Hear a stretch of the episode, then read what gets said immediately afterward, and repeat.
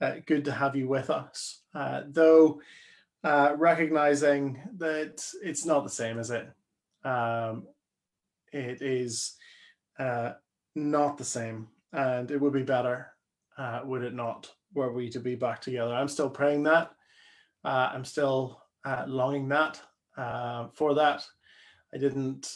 I didn't become a pastor or a church planter uh, so that I could pastor a green light um, uh, or to you via pixels uh, on your screen, uh, but to be with you in person. And so let's continue to pray that the Lord would hasten the day until we are back together again. The Sermon on the Mount is, like I said before, Jesus' manifesto for creating a uh, a counterculture, a new community, a new society. And it's so strange, isn't it, that we don't, don't get to express that community life together uh, right now. And uh, so it's it's good and it's right to to long for that and to want that. Uh, but nonetheless, uh, God's word is not bound, and we're still able to open it together. I'd encourage you to keep uh, Matthew five open as we uh, consider uh, Jesus' words on lust. Um, and why don't we pray as we jump in together?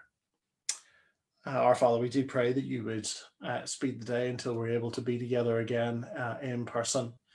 Uh, Father, we pray for uh, our land, for our government, that you give them uh, just, just, so much wisdom and an insight into how best to to lead people through through these uncertain times and be with those who are who are suffering and and comfort them we pray we pray for ourselves now as we come to your word uh, that you would do your work that your holy spirit would convict and encourage and show us our our need of your grace and uh, and in doing so also remind us of the just the abundant and readily available grace that there is in the lord jesus and we pray these things in his name. Amen. Now you may be uh, maybe tuning in and thinking, "Oh gosh, what's uh, what's this pastor? What's Mark going to say about uh, about lust?" Uh, maybe it is you're sitting there and you're watching it with with other people and you're kind of sinking into the the seat uh, a little bit. Uh, sorry about that. it's going to get worse before it gets better, probably. Um, there is this misconception. Perhaps you're just exploring uh, Christianity and or have just this has come up in your newsfeed and you're clicking on it. But there's this misconception out there, isn't there? The Christians are a little bit obsessed with sex. Uh, that it's uh, what we love to to talk about, maybe because we're uh, yeah so physically uh, repressed and uh, frigid uh, that our preference would be actually to ruin everybody else's good time uh, that we're never happier than when we're uh, sticking our noses into other people's business, uh, particularly if it's uh, the business of uh, of your private life. There is that misconception out there, is there not? But Jesus speaks about these things not because he's obsessed or is encouraging his followers to be obsessed. No, he speaks about things like lust, things like anger, things like worry and anxiety that we'll get to in a in a couple of weeks' time because well, frankly, they're all things that we wrestle with. Jesus is meeting the uh, the longings and the issues that there are in our hearts head on and confronting them and showing us a better way.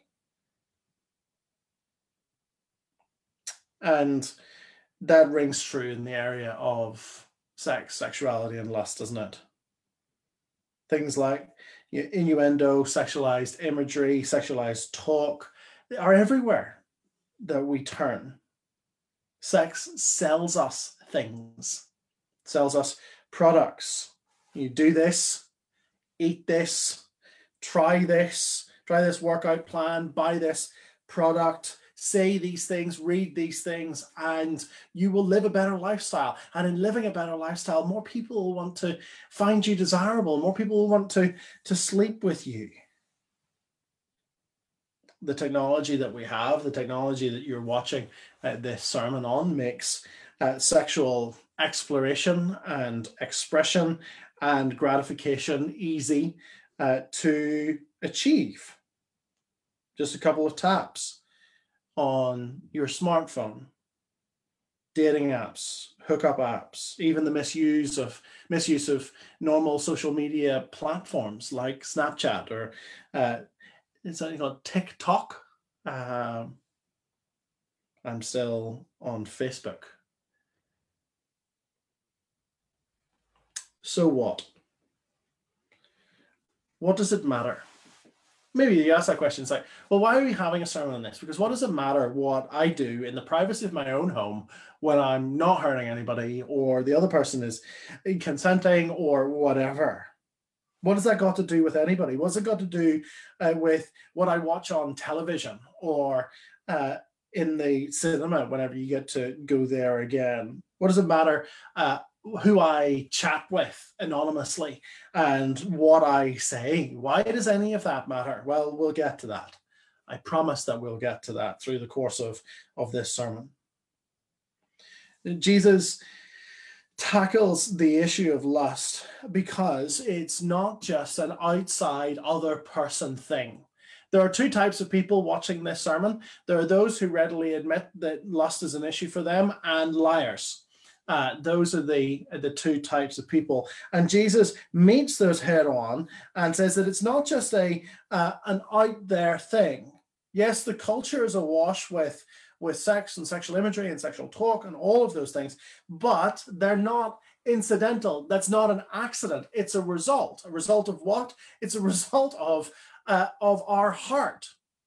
Culture is an expression of what's going on in here culture is an expression of what we believe and what we value and then we we project that as it were we externalize that in the cultural images and the things that we create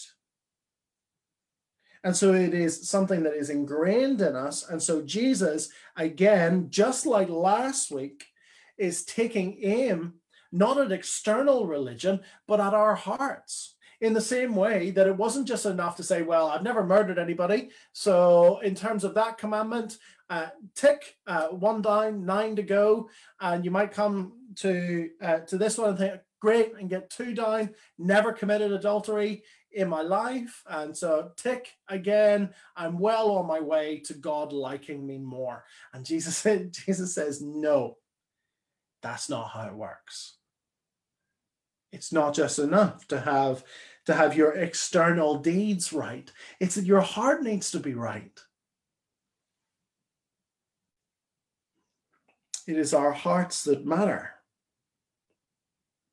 and so again jesus holds up that mirror doesn't he and what he shows us in that mirror is that we all have a problem we're all not so blameless so let me do uh, a, an act of confession for us all. The simple fact of the matter is that according to Jesus' definition here, we are all adulterers. I am, and you are. That's just the truth of the matter. Why? Because we have all looked at someone whether in real life or virtually, with lustful intent, with lustful desire. And so, if that's true, and we're willing to admit it to ourselves, where do we go from here? This talk has three main sections. The first is to think, well, what is lust? The second is to ask, why do we lust? And then, thirdly and finally, to explore a little bit about how we can turn aside from our lust. What is lust? Why do we lust? And how do we turn aside from it? Because it would not be enough, and it is not Jesus' desire simply to uh, to feel beaten down, but to offer us a, a better way, to offer us grace that we might make progress in this area of our life. So, first of all, what is lust? Well, the word that Jesus uses here, you know, when he says in verse 28, but everyone who looks at a woman uh, with lustful intent, that could just be uh, anybody looks at anybody else with lustful intent. Uh, but the word that he uses for lustful or lust here is simply the word for desire. It's the word for desire. And of course, if that's the case, then naturally some desires are good. But in this context, Jesus is talking about a, uh, a distorted desire, a desire that is running along the wrong tracks, a desire that doesn't work right. And the reason why I bring that up is because some of you might be watching this and thinking, well, yeah, can I not find somebody attractive? Is that is that wrong? You know, how else would you, you know, begin to kind of go out with somebody? It's normally you see somebody and you find them attractive and you think, well, actually, I'd like to uh, go and have a conversation with them or uh, or that sort of thing. Can I not find somebody uh, uh attractive? Or you might think, well, uh, well, I'm married and I, I I find my I find my spouse quite desirable and uh, I like being with them. So is that is that wrong? Can I not can I not do that? Of course, those things are okay. That is not what Jesus is taking aim at. Rather, Jesus is addressing uh, the feeling that we all in our hearts know, the feeling and desire that uh, we have all felt sweep over us, uh, that that feeling or or that desire of looking at someone who is not our spouse and not just finding them attractive but going further than that and longing for them longing for them physically it's that look that goes beyond a glance it's the image or the fantasy that plays in your daydreams it's the image that we call up on our devices.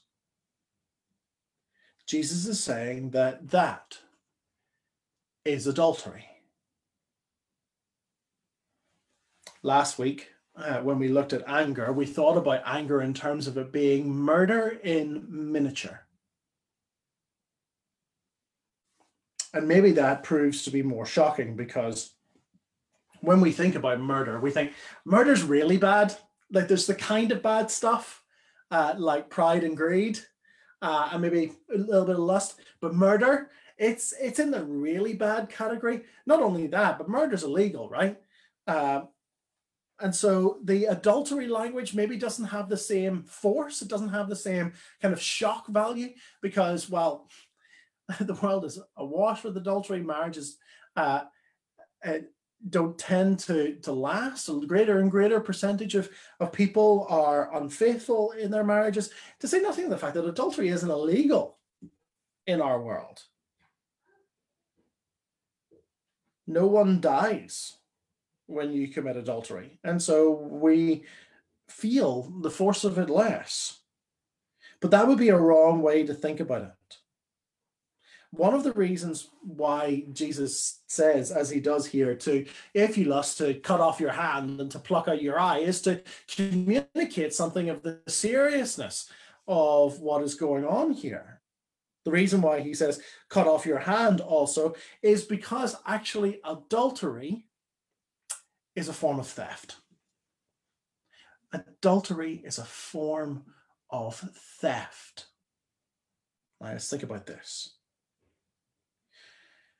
when you commit adultery, by Jesus' definition, that is when you look at somebody in that objectifying, consuming way, one of the things that you're doing is that you are stealing from that person their dignity, the dignity and value and worth that God had given them. You overlook that, you diminish the humanity of that person. You you take from them.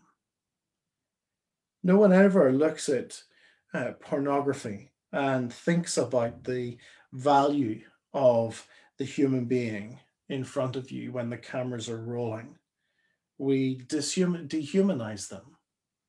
We uh, degrade them.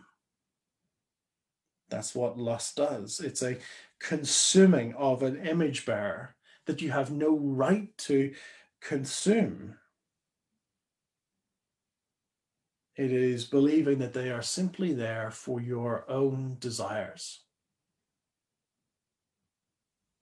It's not only stealing uh, dignity from them, uh, it's stealing also from that person's spouse or future spouse. You are mentally taking that which should only be given to the person who makes a lifelong faithful commitment. You find somebody that you uh, that you, you see in, in, in class or a, a colleague in work that you that you lust after and that you indulge those fantasies for, you must think, am I prepared to be committed to that person? If the answer is no, then you have stolen something. But more than all of these, you're not just stealing from the person, you are stealing from God. See, here's the reality of the Christian life. Here's the reality of being human being. You and I owe God our worship and devotion. He is worthy of our worship. He is worthy of our praise. He is worthy of our fidelity.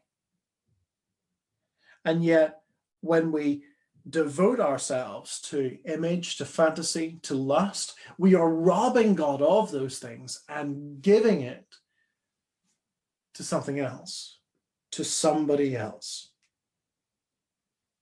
And that leads us on to this idea of why we lust. That's the second point. Why do we lust? We lust because you and I are made with desires. And we're made to have those desires met. We're made to be captivated, to be captivated by, by beauty, by awe inspiring, transcendent wonder. And those desires are supposed to be met by God. He is the one who should captivate our hearts. That we would behold him with awe and wonder, that we would give him praise and glory. And then, in that context, that we would enjoy creation. We would enjoy the good gifts that he has given us, including marriage and sex, as the gift that they're intended to be. But human beings have doubted God's goodness. That's what happened back in the garden. Eve believed that, uh, that God was withholding something good from her, that he was a bad actor, that he was not operating in good faith.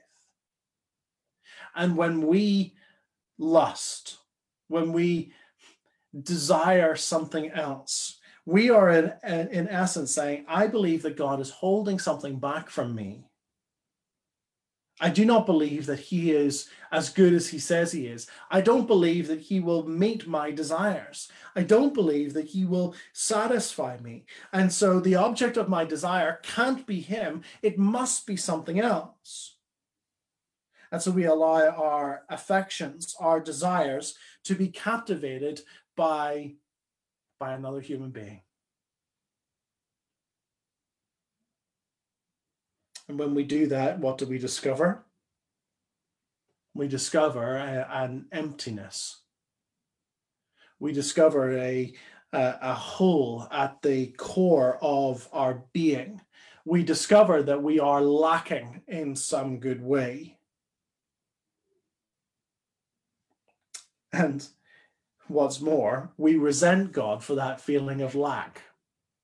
We resent God all the more, even though we are the ones who have turned from Him. We resent Him for not giving us the desires of our heart. We resent Him for that empty feeling that we have, for that lack of fulfillment. We believe, like with Eve in the garden, that He has held something back from us.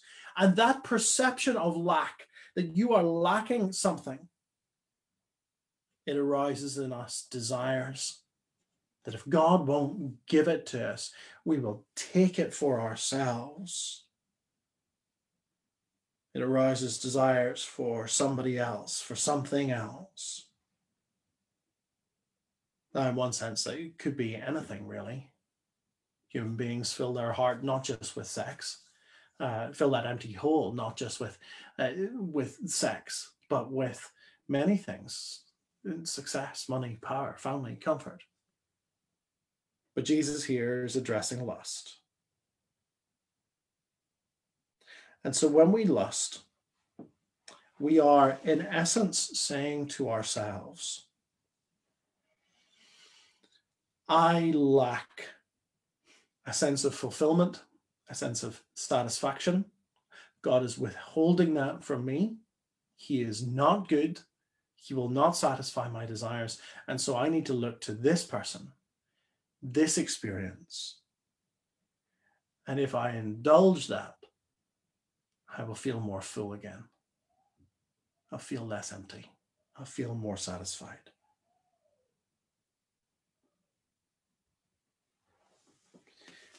When we say to that image, we don't say it out loud, obviously, but it's kind of this is basically where our heart goes, where our mind goes. We are saying to that image, to that person that we are longing for, you are more worthy of my time right now. You are more worthy of my attentions, my desires, my affections than the God who loves me and who made me.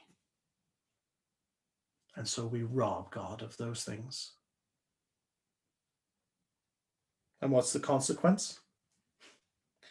Everybody knows it implicitly, don't they? Things like this, all of our idols, but perhaps sex and lust in particular, offer much and deliver little. They promise life and deliver death. They do not leave you feeling full for long. Again, the appetite, the thirst comes, and we find ourselves right back at that place of longing, at that place of robbing God of doubting his goodness. Not only that, but our sin not just leaves us feeling empty, it actually harms others. Either it's the person known to you, damages your friendship with them, damages uh, your uh, relationship that you are in with your uh, with your spouse, the marriage that you're in, because you find yourself emotionally being more attached to somebody who is not your spouse, and that is a that's a destructive thing in your marriage. Or things go further and you begin to actually destroy their marriage and the relationships that they are in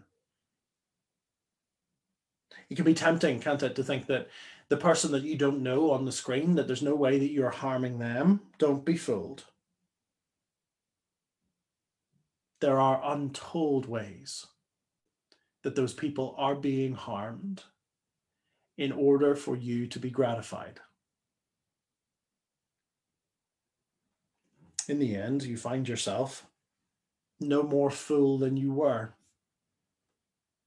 You find that you are still empty, but it's even worse. You're now alienated. You're alienated from the people who love you because of the shame that you feel.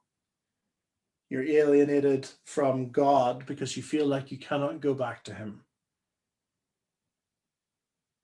And ultimately, the consequence of that alienation is the same as for the murderer, the angry person in the passage before. The warning here is the same it is that of hell. That that persistent earthly alienation and estrangement from God would be confirmed forever, forever in eternity, cut off from his goodness, cut off from his presence to bless. That is the consequence of your lust, my lust, so, what is lust? It is desiring something other than God. Why do we do that? Because we have longings as image bearers of God that were meant to be made by Him or fulfilled by Him, rather. And yet we seek after created things. So, where do we go? How do we fight? How do we fight our lust?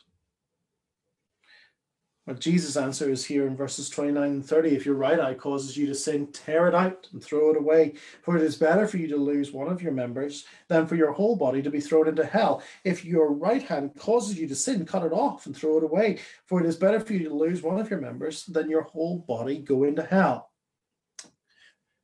I guess the question here uh, that immediately comes to mind is this uh, Does Jesus mean this literally? Is this what Jesus is literally talking about? Now, uh, some in the past have thought, yes, uh, most famously, a, a church father, as you call them, just a, uh, a teacher of the church, uh, a man called Origen. Uh, he thought so. Uh, he thought that Jesus' words here were, were literal, and so he castrated himself in order to cut off the member that was causing him to, to sin. That perhaps is not what Jesus is encouraging you do you to do. You'll be relieved to know that that if you're taking notes, that is not the application of today's sermon.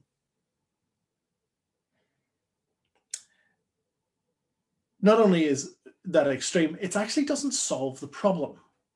Again, it's kind of focusing on the external, not to put too fine a point on it.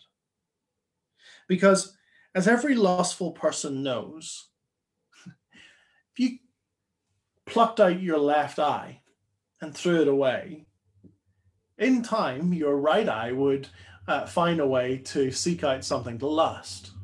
And so you'd be forced with the decision of, of having to pluck out that eye too.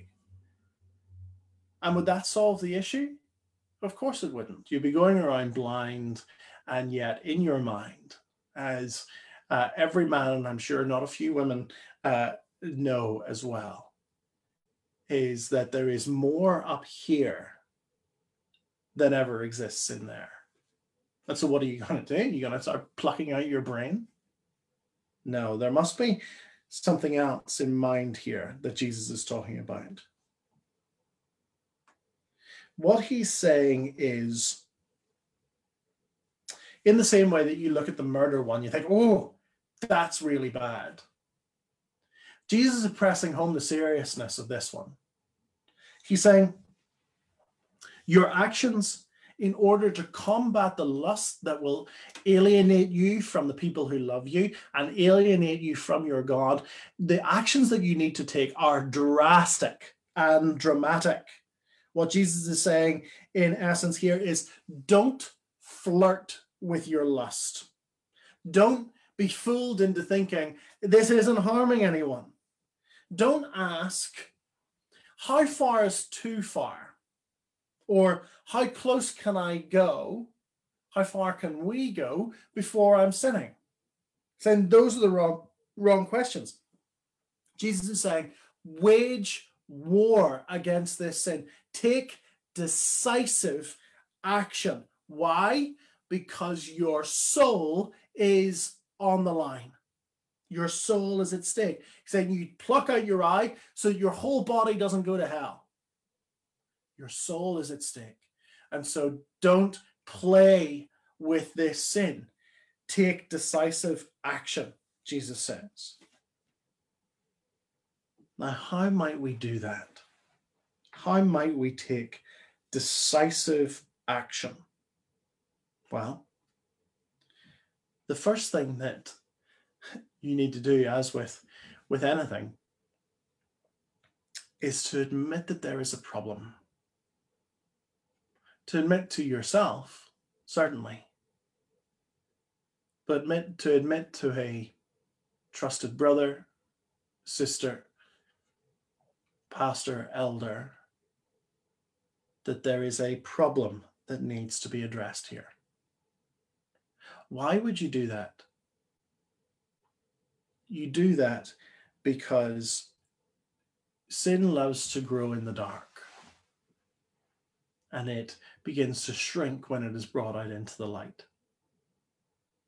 Not only that, but you are combating the lie that you are all alone and nobody else is dealing with this. That is not true. The Christian community is a community of redeemed people who are all struggling with a whole host of issues, but we all, to various degrees, are sexually broken and deal with lusts of various sorts and kinds. And so, talking to somebody else is admitting that you're right there too. Can I encourage you to seek someone out to talk to? Whether, that, whether that's in the prayer group that you're in, somebody from the community group, me, one of the other leaders, to talk to someone. That is the first step to admit that there is a problem. The second decisive action that you do and will do through your entire Christian life is this fight desire with desire fight desire with desire. Most people, when it comes to things like lust, uh, think I have to have certain things in place. I need to, uh, I need to put my phone uh, outside my room. I need to lock down my app store. I need to have accountability partners that I meet with uh, every week. I need to have uh, covenant eyes on my laptop, on my phone, on my tablet, in my brain. Uh, I need to do these external things. Now, don't get me wrong, those things are good. Those things are good in the same way that CPR is good for somebody who's just had a heart attack. If you need to get Covenant Eyes on your uh, on your phone or on your laptop, I would encourage you to go to that website.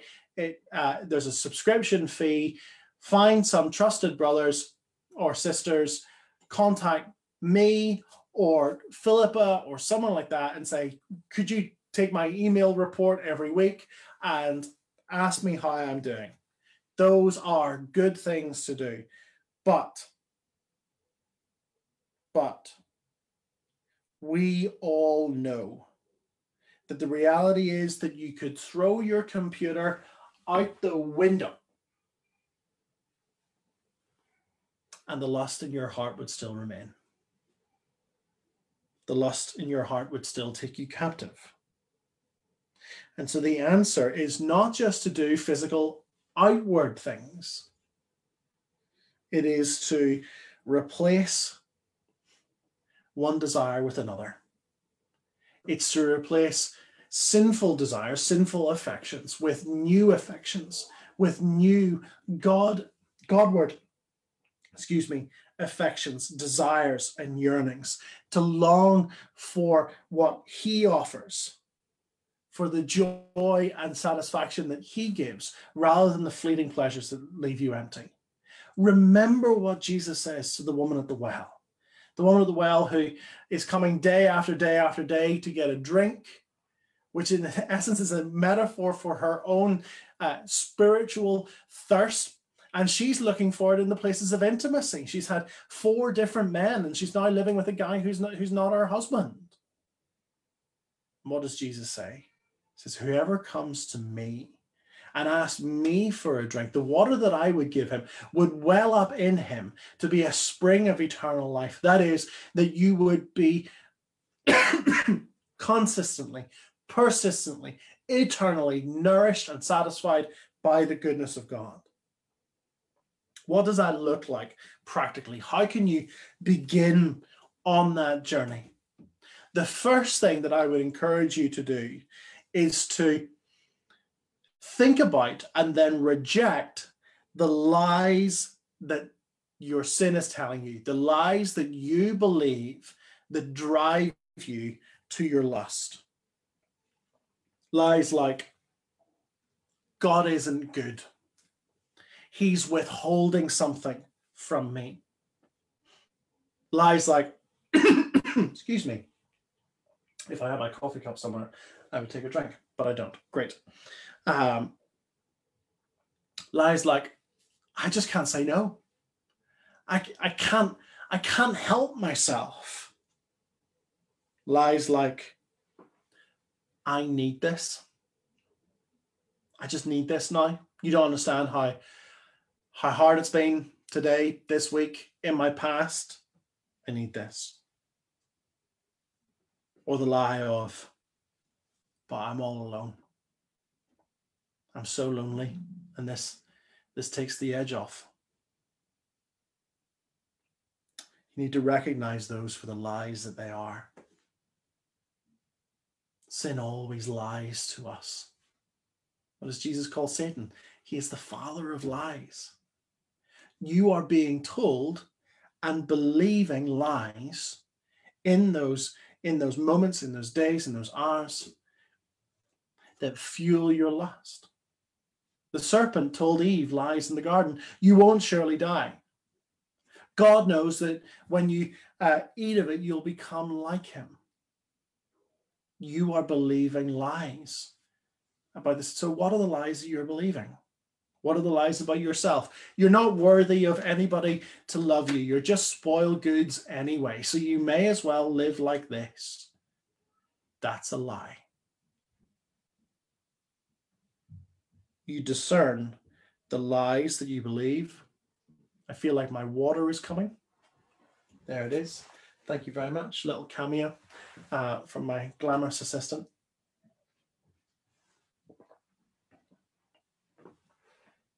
You discern the lies that you are believing.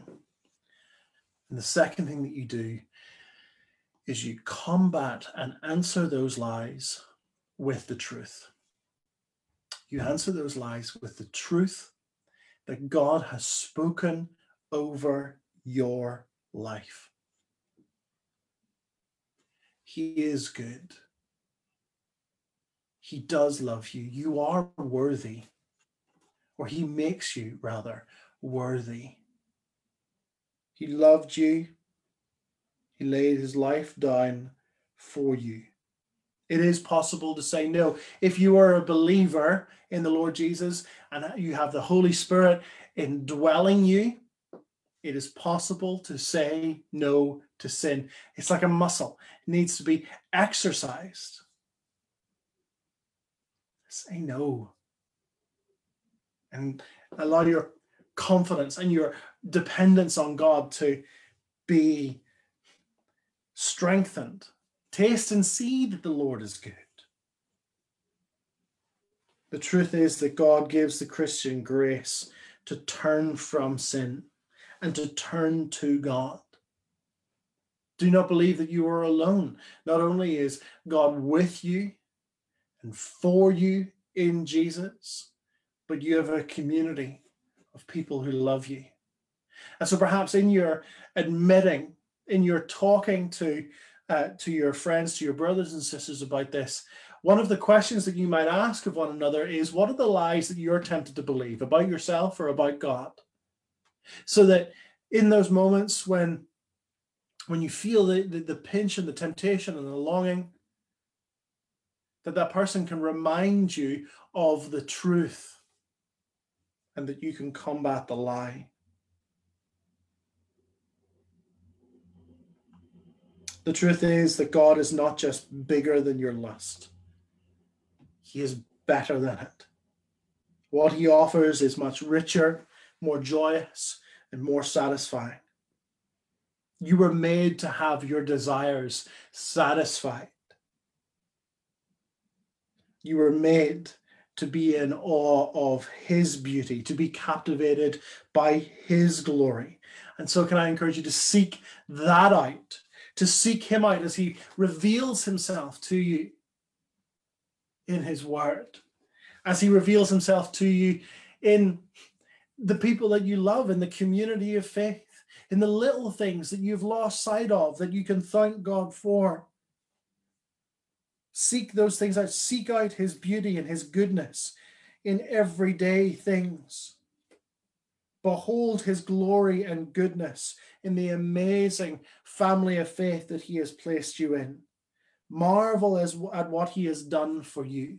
come back again to the cross of the Lord Jesus and see the love of God displayed for you and allow that love to overwhelm you, that you hate your sin and long to turn from it. See, as Paul said, the God who loved you and gave himself for you. It is only when you are captured by this better vision that the images that fill your mind begin to pale into insignificance and you begin to see how tarnished and despicable and unfulfilling they are.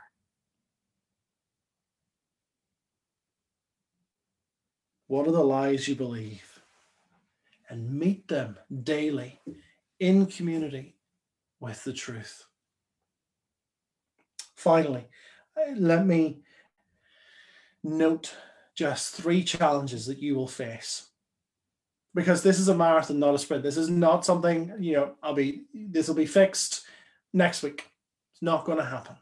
So let me show you three, as we close, potholes, landmines, challenges that you will face as you follow Jesus away from lust and towards Him, pursuing Him. The first challenge that you will face is the challenge of self reliance. You'll say to yourself, This is an act of willpower, and all I need is more willpower. No, the fight against lust is not about greater inner strength, it's about greater dependence. Gratitude fueled dependence on the strength that God provides. The moment you think, I've got this, is when you trip, it's when you fall, isn't it? The second challenge that you will face is the challenge towards self justification. That I've had a hard day, things haven't been going well uh, in work or in my romantic life. And so this just needs to happen. Or you begin again to resent God because you believe that He is withholding something from you or that He has taken something from you. Or the other way that we self justify is that we look at our circumstances and we look at our upbringing. Say, well, if you'd had the experience that I've had, if you've been through what I've been through, if you only knew my family and how messed up I am because of it. We blame our upbringing, we blame our biology. I was made this way, can't help it. It's all self justification. It's right back to the lies that we're believing about ourselves. You are not your parents, you are not simply your upbringing. Yes, we have all had things that we need to carry with us, that we deal with, and that we work out in the context of community and before God. But they are not an excuse. Do not get pulled into the challenge to that pothole of self-justification. The third challenge that you will face will be one of self-pity. The reality is in dealing with lust, as with anger, is you will fail.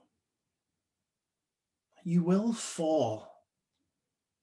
This is not a linear line of progression to ever greater holiness. There will be hill pit marks in that graph. The temptation when you falter and when you fail is to say, well, what's the point? and to just give up. Do not be given to self pity. It is God who lifts you from the mire and sets your feet again upon the rock. In all of these challenges and in all of this, our battle, Jesus offers us grace. Again, this is what you need to know about the Sermon on the Mount. If the Sermon on the Mount is just about this is what you need to do under your own strength, it's crippling, isn't it? Because which of us can escape? Which of us has not looked lustly, lustfully at somebody? In all these things, we are driven again to the grace that Jesus offers. Again, Jesus holds up that mirror and shows us our spiritual poverty so that we might run to his riches. He is not here trying to grind us into the dirt, but to show us our need of him, our need of grace, and then in our acknowledgement of that need by faith and repentance to lavish that grace upon us. Grace for our self reliance, grace for our pride, grace in the midst of our failures. The battle is one of daily turning to Him in faith and repentance, coming back to that cross and beholding the love of God for you. See God stretched out for you and who, when you fail, doesn't beat you up but loves you still. Let that love eclipse all other earthly loves. Let that satisfying, awe inspiring goodness quench your deepest longings and thirsts. If you would like to do more uh, reading or thinking about these things, I could point you to uh, a couple of resources. Um, two by the same author. You could pick up uh, Tim Chester's book, You Can Change, which is about a general kind of uh, change project. If you think that there are uh, things that are uh, not quite right in your discipleship, areas of your life that you are struggling to make progress in, you might pick up You Can Change by Tim Chester. Or if you would like to uh, to think more specifically about about pornography and those sorts of things, you might read his book, uh, Captured by a Better Vision. And uh, there are other there are websites like uh, like the Gospel Coalition has lots of great resources on lust. If you search lust or pornography in the search bar, uh, there are lots of really helpful articles there that could get you uh, that get you started and thinking. Please do talk to us. Get in touch with me if you'd like to talk. Um, like I said at the start, I don't want to pastor a green light. I want to pastor real people. And so do not feel like you are alone in this. Come, let's let's fight together. Let's pray now.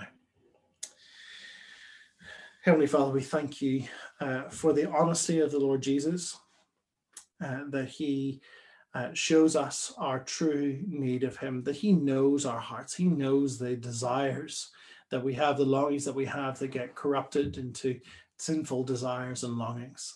Thank you that He died for us to free us from those things and to make us new, to give us a new heart with new longings. May He overwhelm and satisfy us with His grace. Thank you that you are good. Forgive us for when we doubt your goodness. Help us by your Spirit to depend on you more and more, we pray. In the name of Jesus. Amen. Amen, everybody. God bless.